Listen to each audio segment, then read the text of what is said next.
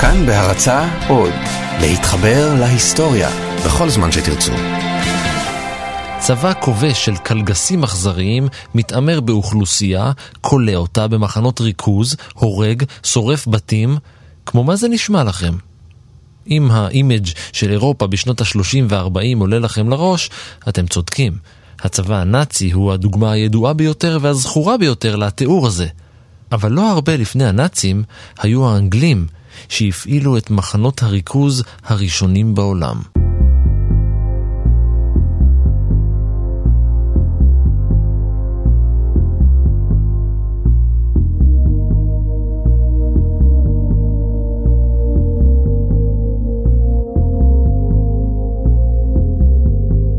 אני ערן מנהר ואתם על מנהר הזמן.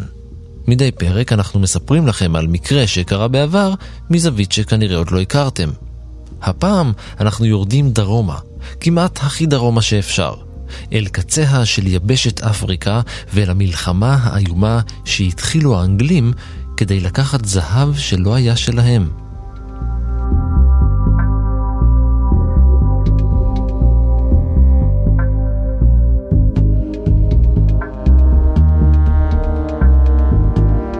את הסיפור הזה ההיסטוריה כנראה ממש אוהבת, אחרת היא לא הייתה טורחת לחזור עליו יותר מפעם אחת.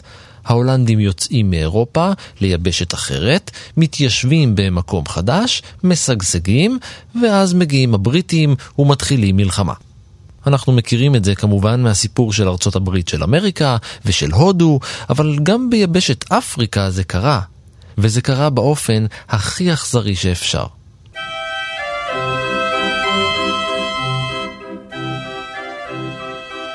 החל מאמצע המאה ה-17 החלו להגר אל קצה היבשת השחורה תושבים מצרפת ומגרמניה ובעיקר מהולנד. הם היו המתיישבים האירופים הראשונים שהגיעו לאפריקה. אז יש לנו כמה קבוצות. הקבוצה ההולנדית הורכבה ברובה מאנשים שרצו להשתחרר מהשיטה הפאודלית. חיפשו חיים חדשים, אה, באמת אה, גם עודדו על ידי חברת אה, הודו המזרחית ההולנדית. זה שרון לוזון, שמלמד את הקורס מלחמה ואסטרטגיה באוניברסיטה הפתוחה. קבוצה נוספת הייתה צרפתים אה, הוגונטים. בעצם זו המקבילה הצרפתית לפרוטסטנטים. אה, שנרדפו בצרפת עד היום. צרפתים הם ברובם קתולים, אה, סבלו שם מרדיפה. בכלל, אירופה בתקופה ההיא היא מקום מאוד קשה לחיות בו. אני אזכיר למאזינים שההגירה הזו באה ממש בסוף שלהי וקצת אחרי אה, מלחמת 30 השנה. כיף התקווה הטובה למעשה היה התעלת סואץ של אז, עד שהופיעה תעלת סואץ. ברגע שהפורטוגזים, ואסקו דה גמא המפורסם, ולפניו ואחריו, הצליחו להגיע להודו דרך הים, הם בעצם אה, השיגו יתרון מסחרי מאוד, מאוד משמעותי. כי הסחר עד אז היה צריך להגיע, הסחר מהמזרח היה צריך להגיע דרך היבשה, דרך דרך המשי, דרך האימפריה העות'מאנית, עם הרבה מיסים בדרך, וכל אחד מוסיף את המיסים שלו. והפורטוגזים פשוט נתנו את העיקוף והצליחו והייתה להם תחנת סחר שם. וכשההולנדים השתלטו על המקום, הם החליטו להקים שם מושבה כדי שמי שיחזיק את המקום, זה היה בהתחלה משהו מאוד מוגבל. כיוון שהיו חקלאים, הם כינו את עצמם, ובכן, חקלאים. בהולנדית, בורים. במשך יותר ממאה שנים הם איבדו את האדמה בחלק הדרומי ביותר של יבשת אפריקה וניהלו את חייהם יחסית על מי מנוחות. דרום אפריקה נמצאת אה, פחות או יותר בתמונת מראה של האזור שלנו, בחצי הכדור הדרומי. זאת אומרת, האקלים שם מאוד דומה לאקלים הים תיכוני, אפשר לגדל שם גפנים, יינות, פירות, ירקות, זאת אומרת, גידולים שהם לא אירופאים מטבעם, אה, ומהבחינה הזו זה מקום טוב להתיישב בו. יותר מאוחר, מן הסתם נגיע לזה, האדמה שם גילתה עוד כמה מצפונותיה. אבל זה לא שהבורים היו מלאכים. כיאה לקולוניאליסטים אירופים, גם הם העסיקו עבדים שחורים בחקלאות. היו שתי צורות התנהלות. צורה אחת אל אנשים שהם פשוט היו עבדים, שנתפסו בכוח או נקנו, וחשוב לציין לגבי סחר עבדים שהרבה פעמים גם שחורים אה, שעבדו שחורים, והרבה פעמים שחורים מכרו שחורים מאזורים אחרים. אז זו קבוצה אחת. קבוצה שנייה זו הייתה השחורים החופשיים שחיו לידם ולצידם, הם היו בקפדאו וחשדאו, הרבה פעמים שהם רצו להשתלט על השטחים, פשוט השתלטו, בכוח, באלימות, בתוך הניצול של היתרון הטכנולוגי שלהם. הבורים, האפריקנרים, כמו שאנחנו קוראים להם גם, אה, תפסו את עצמם במונחים תיאולוגיים. הם תפסו את עצמם כסוג של עם נבחר חדש, ככזה שהובטחה לו הארץ. הם לא תפסו את עצמם כקולוניאלים, הם אמרו, אנחנו, עם השנים הם התייחסו את עצמם כשבט לבן, אנחנו השבט הלבן של אפריקה. האיבה בין הבריטים וההולנדים החלה כבר בתחילת המאה ה-19. החיים הטובים בדרום אפריקה משכו גם את האנגלים שהגיעו במאה ה-19 וכבשו את מושבת הכיף. למה? ככה. היה תירוץ. נפוליאון כובש את הולנד בתקופת מלחמות נפוליאון. והבריטים משתלטים על כיף התקווה הטובה כדי שהצרפתים לא ישתלטו, בעצם הופכים את מושבת הכיף ההולנדית למושבת כיף בריטית. התירוץ, הטיעון, אולי גם הסיבה ריאלית מבחינה אסטרטגית אה, באותו זמן, זה היה באמת להגן על האזור הזה מנפוליאון ולשמור עליו. העניין הוא שמלחמות נפוליאון עברו והבריטים לא עשו סימנים של לצאת משם. מישהו שאל את הבורים מה דעתם? לא. אגב, הם פיצו את ההולנדים. נתנו להם חתיכות מבלגיה, וגם נראה, כנראה גם פיצוי כספי, ככה שלהסביר למאזיננו למה בהמשך הדרך הולנד לא עושה סימנים של לרצות לעזור לבורים, כי למעשה מכרה אותם. זו הסיבה שאף אחד גם לא התייעץ איתם כשהבריטים החליטו שמעכשיו לא מחזיקים יותר עבדים. ובלי עבדים, הבורים היו אבודים. לכן הם קמו ועזבו. במה שנקרא הטרק הגדול, הם עברו אל אזורים אחרים בעומק היבשת, שם הבריטים הם לא בעל הבית. מי היה בעל הבית? השבטים המקומיים. עכשיו, כבר הבנו שהבורים הם לא שליחי שלום וסובלנות, אז אין פלא שהם נלחמו עד חורמה באותם שבטים ילידיים ולקחו את אדמותיהם בכוח. הם הקימו שם שתי מושבות עצמאיות והכריזו עליהן כמדינות. מדינת אורנג' החופשית והרפובליקה של אפריקה הדרומית, או טרנסוואל. דהיינו מעבר לנהר אבל, הם ממש התייחסו לשחורים כגבעונים. אני מזכיר את ספר יהושע, ששם באמת הגבעונים, אחרי שהם עבדו על בני ישראל והצליחו להינצל מהשמדה, הפכו לשואבי מים וחוטבי עצים. ככה התייחסו הבורים אל השחורים המקומיים. בריטניה הכירה בשתי הרפובליקות, והכל נראה כאילו הוא שב על מקומו בשקט. אבל רק כאילו. כי ב-1866 גילו הבורים שיש להם בתוך האדמה די הרבה יהלומים. Shine bright like a diamond. Shine bright like a diamond. קודם כל זו תקופה קולוניאלית, אנחנו מדברים על המשחק הגדול, אפריקה הולכת ועוברת השתלטות של מדינות אירופאיות. כל המדינות האירופאיות שיכולות, אפילו בלגיה הקטנה שמשתלטת על קונגו ו- ו- ופורטוגל שם, ויותר מאוחר גרמניה וכן הלאה, כולנו מכירים, או לא כולנו, אבל קונגרס ברלין, קונגרס וינה, שממש חילקו את אפריקה. בסוף, בסוף המאה ה-19 נשארו באפריקה שתי מדינות עצמאיות, ליבריה ואתיופיה, כל השאר חולק. אנחנו מדברים על התהליך. עכשיו, התהליך הזה הוא כמובן כלכלי בעיקרו. לא להפיץ תרבות ולא אה, יחסי, הכל, הכל מדובר על, אה, על כסף. בפעם הראשונה שהבריטים השתלטו, הם פשוט באו ואמרו עכשיו זה שלנו ולבורים לא היה מה לעשות, אז הם יצאו לאותו טרק גדול, ואגב המילה טרק שאנחנו משתמשים בה עד היום בעצם מקורה שם, כי זו מילה אה, הולנדית עתיקה שמשמעותה מסע. המעצמה החזקה ביותר הייתה בריטניה. וככזו היא השתלטה די מהר על מכרות היהלומים במושבת הכיף. אך, איזה כיף. יהלומים, כסף, עושר, ועם הכסף בא הכוח, ועם הכוח בא התיאבון. והתיאבון הבריטי להשתלט על עוד ועוד שטחים הפך לרעב. הם לטשו עיניים אל השטחים שמצפון למושבת הכיף, ותוך כמה שנים הכריזו על סיפוחה של טרנסוואל אל בריטניה. אוף, כמה שזה עצבן את הבורים. בפעם השנייה, הבריטים לוקחים להם אדמות. הפעם השנייה הזו מלווה לא רק בהשתלטות פורמלית, אה, אה, מנהלית, אדמיניסטרטיבית, יש גם תהליך של נהירה של מתיישבים אנגלים. זאת אומרת, עכשיו זה כבר לא... אה, מצב שיש איזה, אוקיי, אז יש לי בוס בריטי למעלה במקום אה, מישהו משלנו, עכשיו זה גם המתיישבים שבאים ותופסים את המקום ודוחקים את רגליהם. כל אומה חמומה הייתה יוצאת בשלב הזה למלחמה להשבת כבודה האבוד, שנרמס בפעם השנייה על ידי אותו אויב מר. לכן המנהיג של טרנסוואל, פול קרוגר, לבש את מדיו, התמרק ויצא לכיוון הכוחות הבריטים כדי אה, לדבר איתם. הבורים לא היו אומה, אלא כמה עמים, והם בהחלט לא היו חמומים.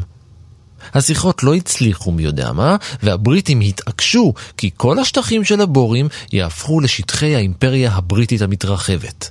התעקשו! החבר'ה שם כבר 200 שנה. זאת אומרת, זה לא uh, מתנחלים של 30 שנה, זה אנשים שנמצאים שם כבר uh, דורות ומתגבשים שם ונוצרת להם שפה משלהם. והקבוצות השונות כבר התמזגו ביניהם ויש להם איזושהי תודעה ויש להם תרבות.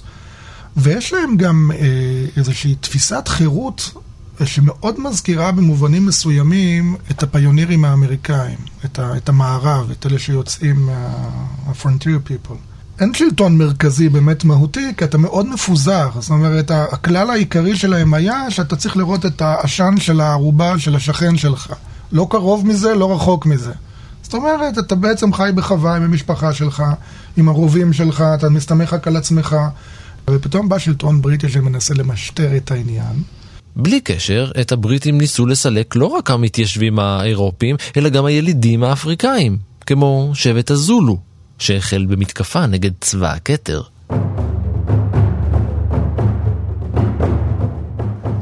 אחרי שנתיים, ב-1879, הביסו הבריטים גם את בני הזולו, וכבשו את כל שטח הממלכה שלהם. זהו, עכשיו מה שנשאר להם היה להשתלט על שטחי הבורים וכל אפריקה הדרומית הייתה פדרציה אדירה של ממלכת בריטניה הגדולה. או שלא, כי הבורים לא ממש חשבו ככה. הם היו נחושים, הם התחמשו, הם התמגנו, ובדצמבר 1880 החלה המלחמה. הם תקפו שיירות בריטיות, הטילו מצור על עמדות צבא בריטיות, ובקרבות הירואיים הביסו את הכוחות המלכותיים. בריטניה היא בשוונג של מלחמות קולוניאליות. בסודאן ובקניה ולכל אורך היבשת, וזה קרבות מאוד אכזריים. זו הייתה מלחמה מהירה יחסית, רק שנה, אבל היא הוכיחה שהבורים היו אדירים. הם הציגו צלפים מיומנים, הוכיחו גמישות בשדה הקרב, ובעיקר, היוו איום ממשי לצבא האימפריה. ופה למעשה אנחנו גם רואים איזושהי טרנספורמציה ב, ב, במלחמה בכלל. אנחנו פה נמצאים במעבר למלחמה מודרנית. האירופאים הקלאסיים חשבו שהמלחמה המודרנית מתחילה במלחמת העולם הראשונה, ולא היא. המלחמה המודרנית מתחילה איפשהו בארצות הברית, תוך כדי מלחמת האזרחים האמריקאית. פה אנחנו רואים שני סיבובי לחימה, וזה דבר מאוד מעניין, שני סיבובי לחימה שבשניהם הבריטים מתנהגים אחרת לגמרי, בראשון הם מפסידים, בשני הם מנצחים. ואנחנו רואים פה את הולדתה של המלחמה המודרנית בערך באותה אה, תקופה. אז באמת הבורים אה, תוקפים את בריטניה במה שנקרא מלחמת הבורים הראשונה, שזה עימות קטן יותר. הבורים מנצחים בסיבוב הראשון. ב-1880 הבריטים מגיעים לשדה הקרב עם המעילים האדומים שלהם, The Red Coats. עכשיו, תארו לכם אנשים עם מעילים אדומים, כפתורים בוהקים ומנצנצים, קסדות מבריקות שעומדות יפה למסדר. מסתובבים להם באזור שהוא אה, אה, אזור חם וחלקו סמי מדברי וכן הלאה, מאוד בולטים, עם יכולת כליאה וצלפות גרועה מאוד, כי הם עבדו על מטחים, על, על צבא מסודר במבנים וכן הלאה. מולם אנשים שהם צלפים מעולים, רוכבי סוסים, ולאו דווקא בצורה של פרשים, אלא רוכבים מה שנקרא Mounted Infantry, רוכבים על הסוס, מגיעים לשדה הקרב ויורדים ונלחמים. ומאוד עיקשים, מכירים את השטח, נלחמים בשטח שלהם. כדי להביס את הבורים, בריטניה הייתה צריכה לשלוח כוחות גדולים יותר ממה שהיא רצתה. בכל זאת, כוח צבאי גדול יותר, משמעו הוצאה כספית גבוהה יותר. לכן הממשלה הבריטית החליטה על פשרה. במרץ 1881 נחתם הסכם שלום בין האימפריה ובין האוטונומיה הבורית.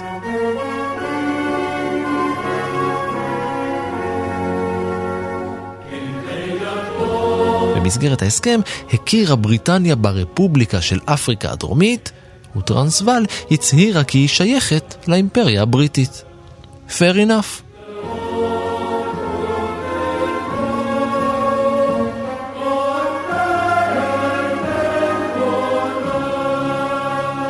רק שחמש שנים אחרי זה, הכל השתנה.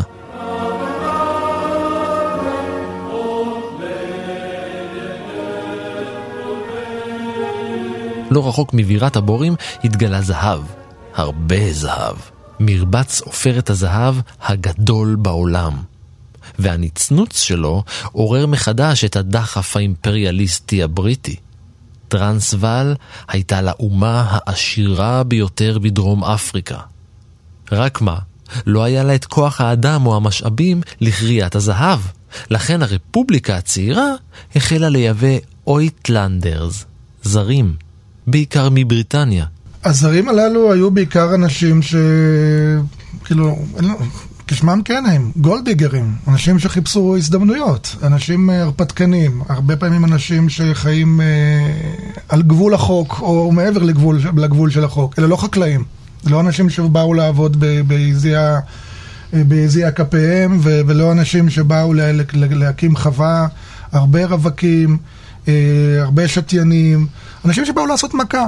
כמו אה, בעלת הזהב בארצות הברית אה, באותה מאה, גם כאן אנשים שבאו אה, לעשות מכה, הרבה אלימות, הרבה כוחנות, התנגשות מלאה עם הבורים שחיים חיי משפחה די פוריטניים, אנשים דתיים, אנשים מאמינים.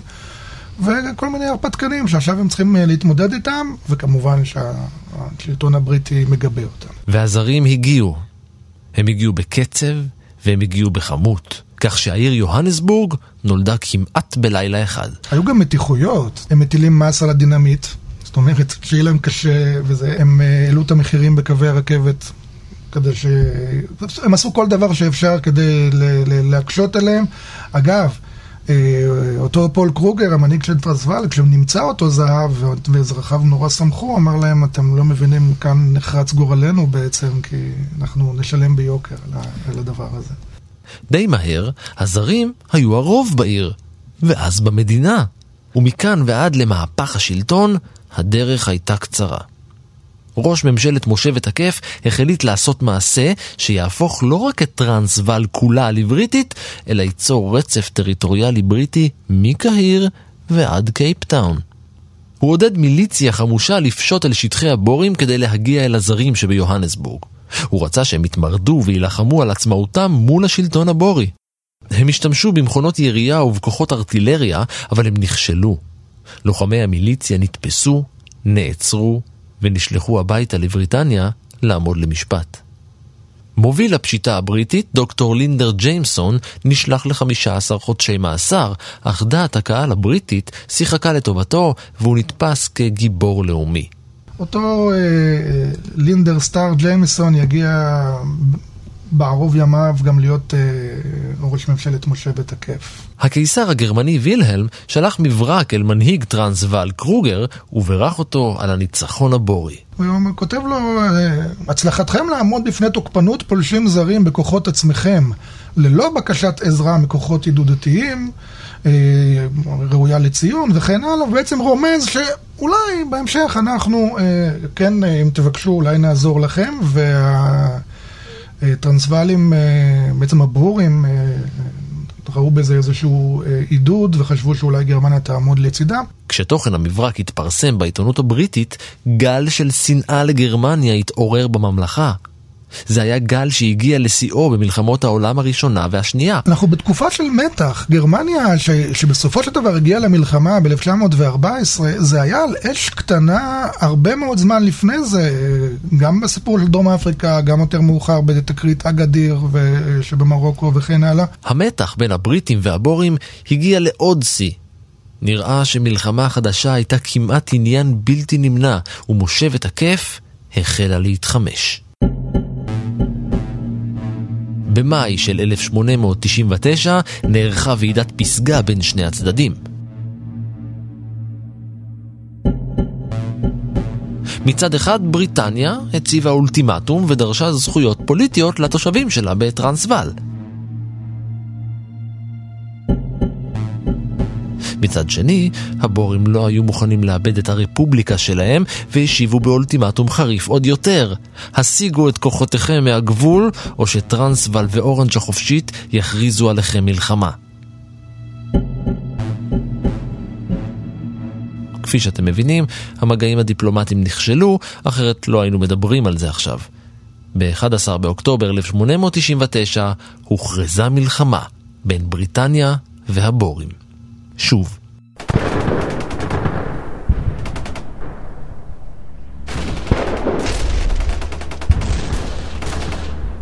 הכוחות הבורים הפתיעו את הבריטים בעוצמתם ונחישותם ופרצו במתקפה אל שטחי מושבת הכיף. קודם כל, הבריטים בשלב ההוא היו עדיין מאוד מצומצמים. כשאנחנו מדברים על הבורים, התקופה היא, אנחנו מדברים על כמה עשרות אלפים, לא יותר מזה.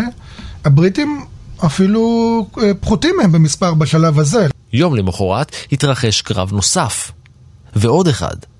הזלזול הבריטי במיומנות הלוחמים הבורים עלתה להם ביוקר. כוחות הוד מלכותו נכנסו למגננה. התושבים בערי המכרות ירדו אל מתחת לאדמה. בדצמבר נרשם השבוע השחור, בו איבדה בריטניה אלפי חיילים בשורה של קרבות כושלים. אבל גם הבורים לא היו אסטרטגים מבריקים. אחרי המתקפות המוצלחות שלהם, הם נכנסו לשלב פסיבי במלחמה, ובמקום לנצל את ההצלחה שלהם, הם עסקו רק בעדיפת הבריטים. הבורים פספסו פה הזדמנות אסטרטגית שהייתה משנה את, ה, את ההיסטוריה במובן הזה, למרות שעוד מימיי הראשונים כסטודנט להיסטוריה לפני 25 שנה אמרו לי אל תתעסק במה היה קורה אילו, אבל לבורים היה את הכוח לכבוש את ערי החוף, זאת אומרת להשאיר חלק מהערים הבריטיות נצורות אבל לכבוש את הנמלים, וזה היה מונע תגבורות בריטיות, וזה לא קרה. במקום זה ההנהגה הבורית החליטה שהיא הולכת על מלחמת מצור. והם לא טובים במלחמת מצור, הם, ניידות שלהם, זה היתרון שלהם. קודם כל לגבי אותו שבוע אה, שחור, שבאמת היה אה, רצף של קרבות אה, של תבוסה, ושלושה מהם קרו באותו שבוע, סטורמברג ומאגרספונטיין.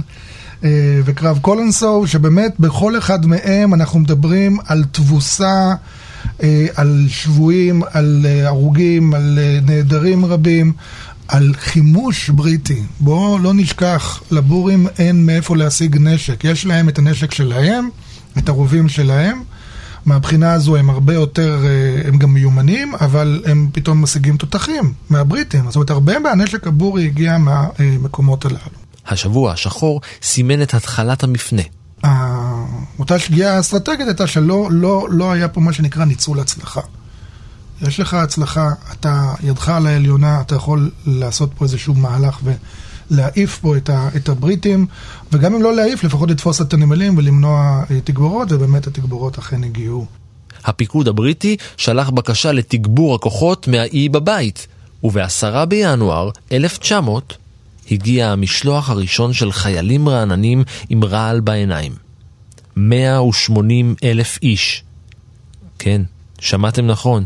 180 אלף חיילים ומתנדבים, זה היה הכוח הגדול ביותר שהבריטים שלחו מעבר לים אי פעם. אנחנו מדברים על זה שבסך הכל המלחמה הזו השתתפו חצי מיליון חיילים בריטים, שזה מספר עצום. בראשם עמד האלוף הלורד קיצ'נר. הוא דמות מרתקת, הוא דמות מרתקת ש, ש, שכל מי שמתעסק בהיסטוריה צבאית של מאה ה-19 או מאה ה-20 חייב אה, אה, להיפגש איתה.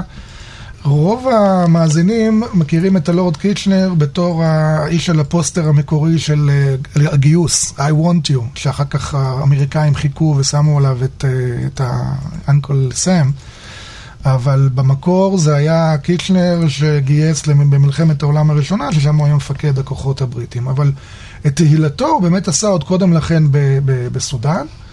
האירוע בסודאן זה האירוע שבו הבריטים בפעם הראשונה השתמשו במדי חאקי בשדה הקרב ומכונות ירייה. אז בעצם מגיע אותו קיצ'נר הזה כבר עטור אה, אה, ניצחון ותהילה עם כוחות עצומים ועדיפים. זה לא אומר שישר זה הולך. הסיפור מאוד מורכב, אבל uh, הוא עובד באופן uh, מתודי. באמצע חודש פברואר, הבריטים הצליחו לארגן מתקפות מוצלחות.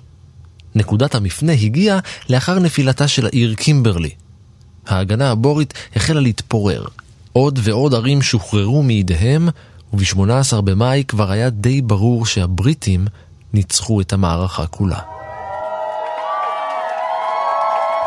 חגיגות ספונטניות החלו ברחבי אנגליה. בסוף החודש נכבשה גם יוהנסבורג, העיר שהחלה את כל המהומה, ושבוע לאחר מכן עבדה גם פרטוריה, הבירה הבורית בטרנסוול. מספר שבויי המלחמה שבהתחלה הוחזקו בדרום אפריקה הלך וגדל, עד שהבריטים הבינו שהם לא יכולים להחזיק אותם יותר בצורה מקומית.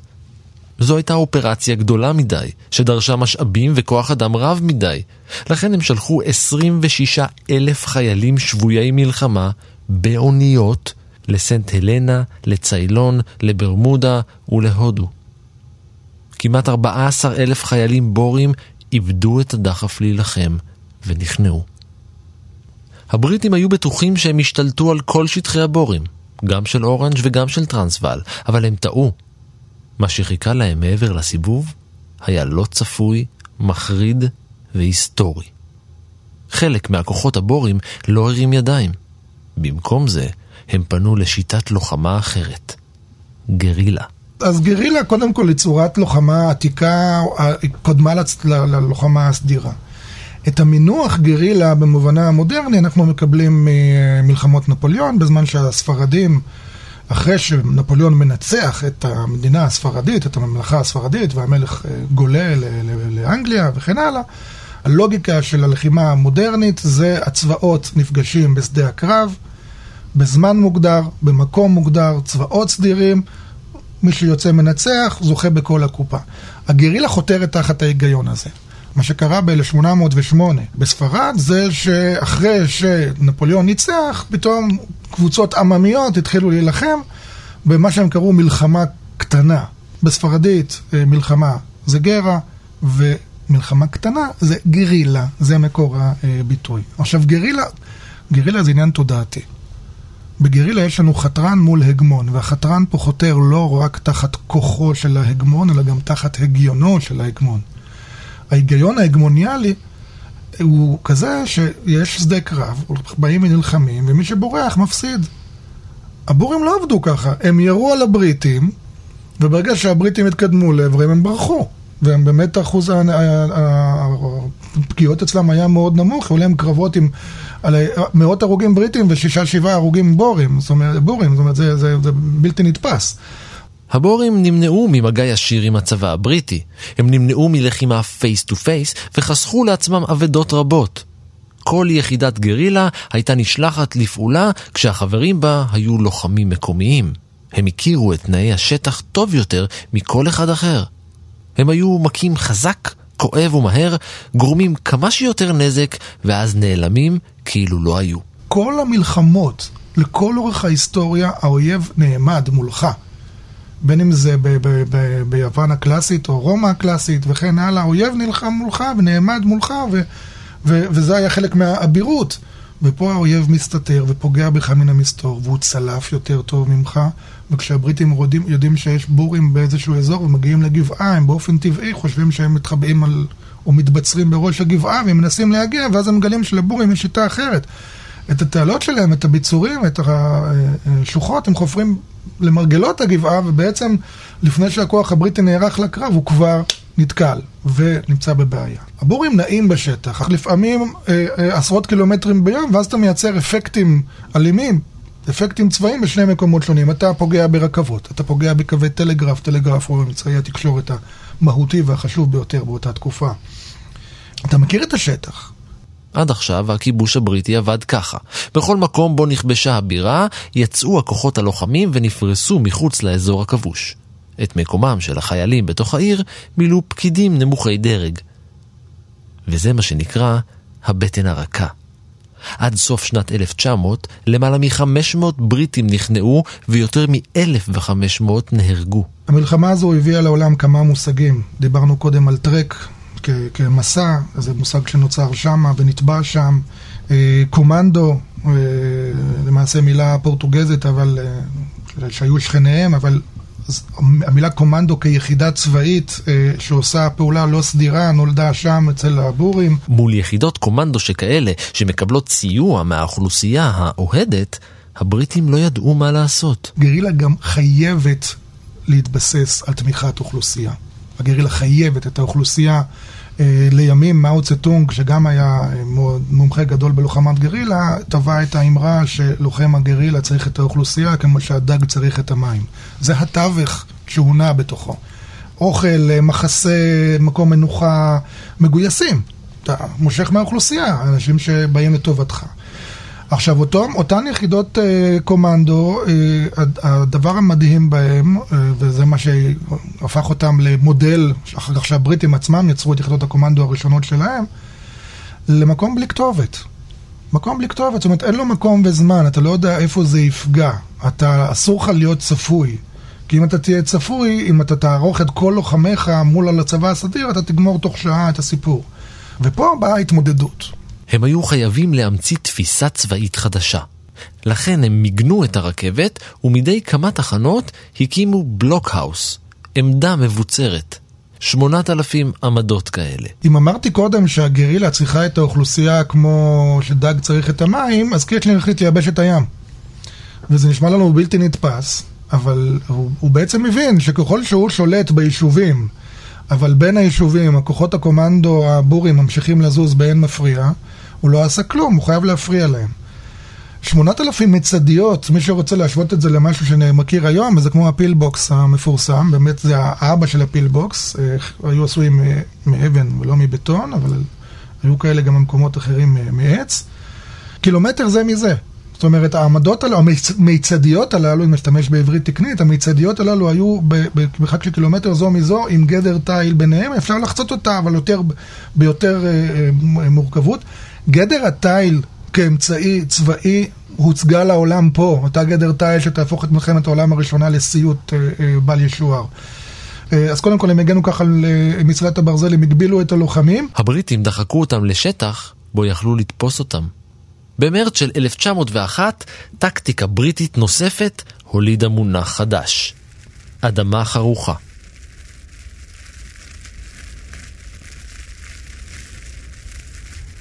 כדי שללוחמי הגרילה הבורים יהיה עוד יותר קשה לשרוד ולהוציא פיגועים נגדם, הבריטים פגעו בכל מה שיכול לסייע להם והשמידו אותו. כן, גם יישובים שלמים. כשהכוחות הבריטים עברו לאורכה ולרוחבה של אפריקה הדרומית, הם שרפו הכל. שדות, חוות ובתי מגורים, הם הרעילו בארות ובזזו את הרכוש, המקנה והבקר. התוצאה הייתה פשוט מזעזעת. עשרות אלפי בתים הוצתו, עשרות עיירות נשרפו, וכמעט 30 אלף בורים נלקחו בשבי ונשלחו למחנות השבויים שמעבר לים. הנשים והילדים, בורים ואפריקאים, עבדים ובעליהם, נותרו ללא קורת גג, ללא מזון וללא מים. בריטניה הגדולה אספה את כולם ריכזה אותם במחנות פליטים והכניסה להיסטוריה עוד מונח חדש. מחנות ריכוז. אנחנו לא מדברים על תקופה שבה הרפואה מאוד אה, מתקדמת, וכשאתה לוקח אנשים אה, מהמקום שלהם, מהרגלי אה, התזונה הבריאים שלהם, ושם אותם במקום עם מים פחות טובים, עם אוכל מאוד מצומצם, אוכלוסייה חלשה. מחנות הריכוז אכלסו בעיקר נשים, ילדים וקשישים. הגברים רובם נלחמו ולכן היו כשבועי מלחמה, הוגלו מעבר לים. כשאתה הורס ושורף 30 אלף בתים, 30 אלף חוות, ואתה אה, מוחק דה פקטו 40 עיירות, יש לך הרבה מאוד אנשים שצריכים להתקיים. עכשיו, אתה אוסף את כולם למקום אחד, תזונה גרועה, מים גרועים, מחלות, במקור זה נועד לספק אה, אה, מזון וקורת גג, כי הבריטים לקחו להם את זה, אבל אה, הבריטים לא נערכו למספרים, כמו שהם לא נערכו למספרי השבויים, כמו שהם לא נערכו למלחמה שתימשך אחרי שאנשים נוצחו, לכאורה, בתפיסה הזו, הם גם לא נערכו למה עושים עם אוכלוסייה אזרחית שכזו. כמעט 120 אלף בורים הועברו למחנות הריכוז הללו. רבע מכל האוכלוסייה הבורית. 30 אלף איש מהם לא שרדו. אחד מארבעה. בעוד אומות העולם החליטו להיות ניטרליות, דעת הקהל הבינלאומית נטטה דווקא נגד בריטניה. גם בתוך הממלכה נשמעו קולות די רמים נגד המלחמה, והזוועות היו ידועות עוד בזמן אמת. כך למשל דיווח עיתון המליץ ב-7 ביולי 1901. מצב הבורים השבויים הנמצאים בתחנות הצבא של האנגלים אצל פרטוריה רע מאוד כמלפנים. עיתונים אנגליים רבים מודיעים מפי האנשים אשר ראו בעיניהם את פרטי אופני חייהם של הבורים במאסרם ובשביים. למשל העיתון וסטמינסטר גזט הדפיס מכתב אישה אחת האומר כי לפני עוזבה את פרטוריה בקץ סיירח מאי שנה זו נמצאו בתחנות האנגלים אשר אצל העיר חמשת אלפים בורים אנשים, נשים וטף ויותר מאלף מהם היו חולים ודוויים. התחנה מוקפת בסבכה של ברזל, וראשיה עשויים בתמונת שיניים חדות, והועמדו שומרים, לבל ייתנו לאיש לבוא שמה בלי רישיון שלטון הצבא. הודעת העיתונים האנגלים כי נשי הבורים וילדיהם פנו לא אחת בבקשותיהם אל האנגלים להתיר להם להישאר שם, בלתי נכונות הן. הנשים והילדים נסחבו אל התחנה בחוזקה וגם לא נתנום לקחת איתם את הנחוץ וצורכי אוכל נפש. האנגלים הושיבום בעגלות מסילת הברזל שמובילים בהן בהמות ויציתו את בתיהם ורכושם באש. בנסוע אשת הגנרל בוטה להתראות עם בעלה, לנה פעמים אחדות באחוזת הבורים, ובשובה הביתה, אחרי חמישה ימים, מצאה במקום האחוזות אודים עשנים ואתר עשן עולה מהבתים. העיתונות הצבאית באותה תקופה היא מוטמעת בלי שיצטרכו להטמיע אותה. זאת אומרת, אם אתה בא עם הכוחות שלך, אז אתה נותן סיקור אה, של הכוחות שלך, ואפילו נלחם לצידם בחלק מהזמן. עיתונאי אחד שהיה דווקא בצד הבריטי והוא מאוד מאוד מפורסם, היה ווינסטון צ'רצ'יל אה, מיודענו, שבחלקים אולי הפחות מוכרים בביוגרפיה שלו, הסתובב באפריקה לא מעט, ובאותה מלחמה, פה מלחמת הבורים, הוא הגיע בתור עיתונאי. הוא הגיע בתור עיתונאי, אבל עיתונאי שגם אה, נלחם, הולך עם, הולך עם הכוחות הבריטים. ומאחר שהוא הולך עם הכוחות הבריטים, וכשצריך הוא גם אה, נלחם, אז הוא גם אה, נופל בשבי. ואותו ווינסטון צ'רצ'יל, שכבר אז אה, היה דמות מאוד בולטת וכנראה גם מעצבנת, מצליח לברוח מהשבי על ידי זה שהוא מצליח למצוא איזה פינה חשוכה שהפרוז'קטורים דאז לא מכסים, הוא לא יודע את שפת המקום. הוא לא מדבר אה, לא את אה, שפת השחורים בני המקום, הילידים, וכמובן שהוא לא מדבר גם אפריקנרית. הוא, הוא יוצא, הוא בורח מהכלא ועושה מסע מטורף, שבו הוא כמעט נתפס כמה פעמים, שבכיס שלו יש איזה חפיסת שוקולד. מצליח לעלות על רכבת, אה, לרדת מרכבת, לקפוץ מרכבת, זאת אומרת מסע מטורף שבסופו של דבר הוא מצליח להגיע למושבה הפורטוגזית הסמוכה ופשוט התייצב בפני הקונסול הבריטי שבהתחלה חשב שאיזה מלח שיכור הגיע מהנמל, ומה מה זה הדבר הזה? מש, מתאושש, משתקם, מתקלח, מתארגן, נח קצת, חוזר באונייה למושבת הכף הבריטית ומצטרף שוב למערכה בתור אה, עיתונאי.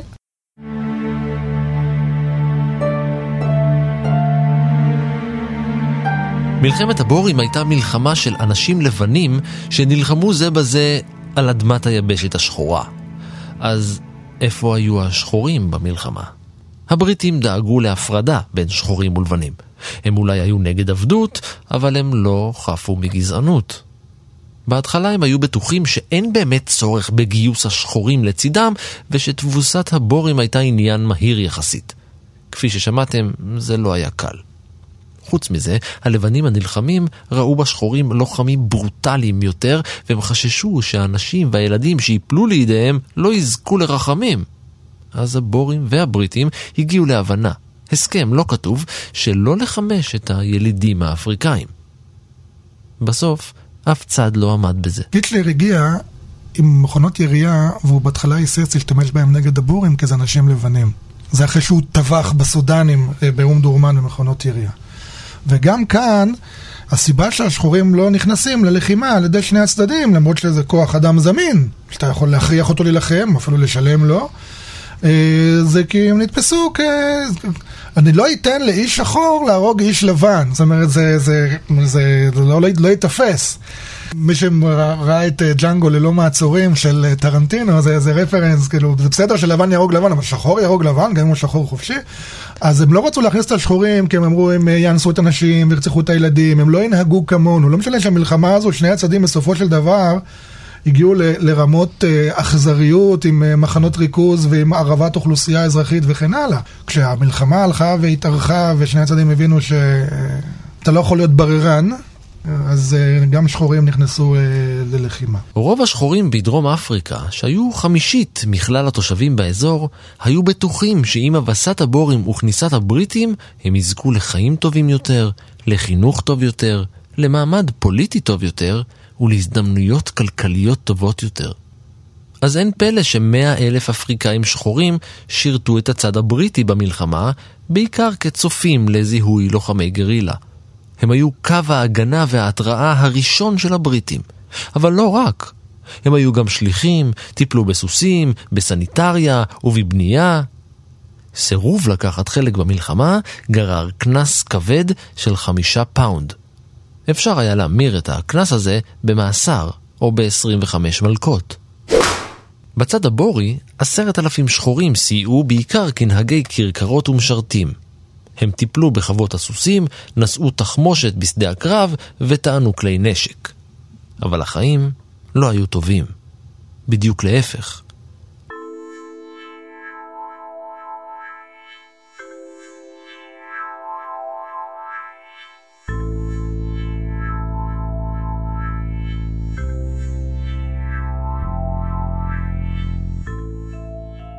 נוסף לנשים ולילדים הלבנים, מתחילת המלחמה הוכנסו השחורים אל מחנות הריכוז. 115 אלף אפריקאים רוכזו ביותר מ-60 מחנות שחורים. אם התנאים במחנות הריכוז הלבנים היו קשים, במחנות השחורים המצב היה חמור עוד יותר. הם נאלצו לבנות את בתיהם בעצמם ולגדל את האוכל שלהם לבד. במילים אחרות, השחורים הורעבו למוות. זה בעצם שני השלבים של פרעה עם בני ישראל. אני, עכשיו גם תחפשו את הטיט לבד, זה מה שעשו לשחורים.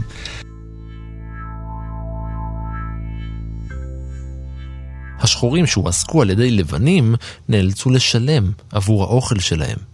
המים היו מזוהמים, ובלי השגחה רפואית, אלפי אנשים מתו מדיזנטריה וטיפוס.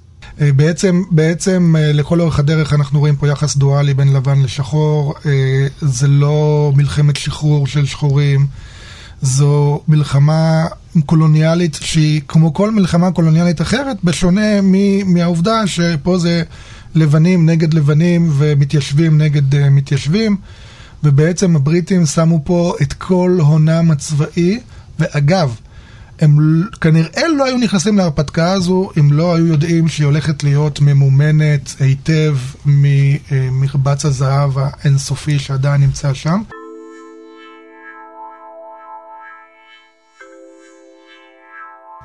למעלה מ-15 אלף איש מתו במחנות האלה בעבודות פרך ובשל תנאי מחיה קשים.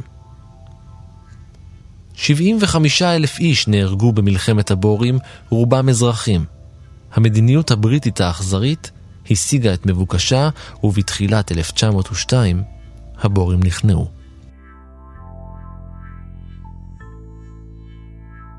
הסכם הכניעה עליו חתמו הבורים חתם את גורל שתי הרפובליקות הבוריות והן התפוגגו אל דפי ההיסטוריה. הבורים הכירו בעליונות ובשלטון הבריטי, שמצידו התחייב לשקם את הנזק שגרם. יותר מזה, הבריטים הבטיחו תשלום פיצויים שיסייע לבורים להשיג שלטון עצמאי, אבל במסגרת האימפריה הבריטית.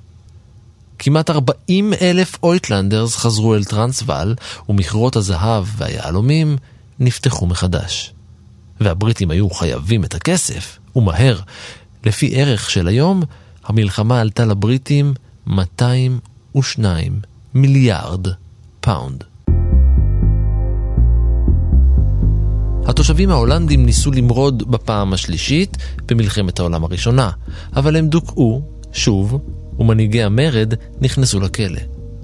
זה קרה שוב במלחמת העולם השנייה, וההולנדים הובסו שוב.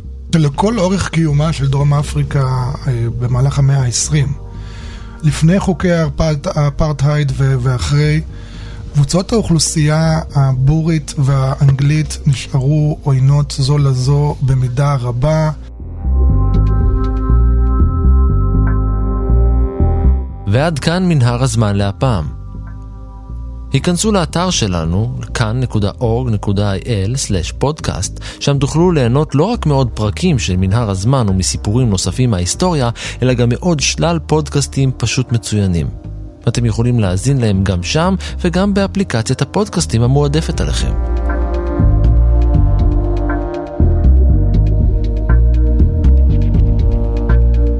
אתם מוזמנים להצטרף ולעקוב אחריי ברשתות החברתיות, בפייסבוק ובטוויטר, שמעתי שדי סוער שם עכשיו.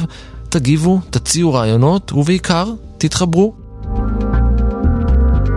תודה לשרון לוזון, תודה גם לאור מנהר שהיה על ההפקה ולא הרים ידיים, לניר גורלי שהיה על העריכה וזכה בעצמאות, ולטכנאי צביקה בשבקין. אני ערן מנהר, נשוב וניפגש בפרק הבא. thank you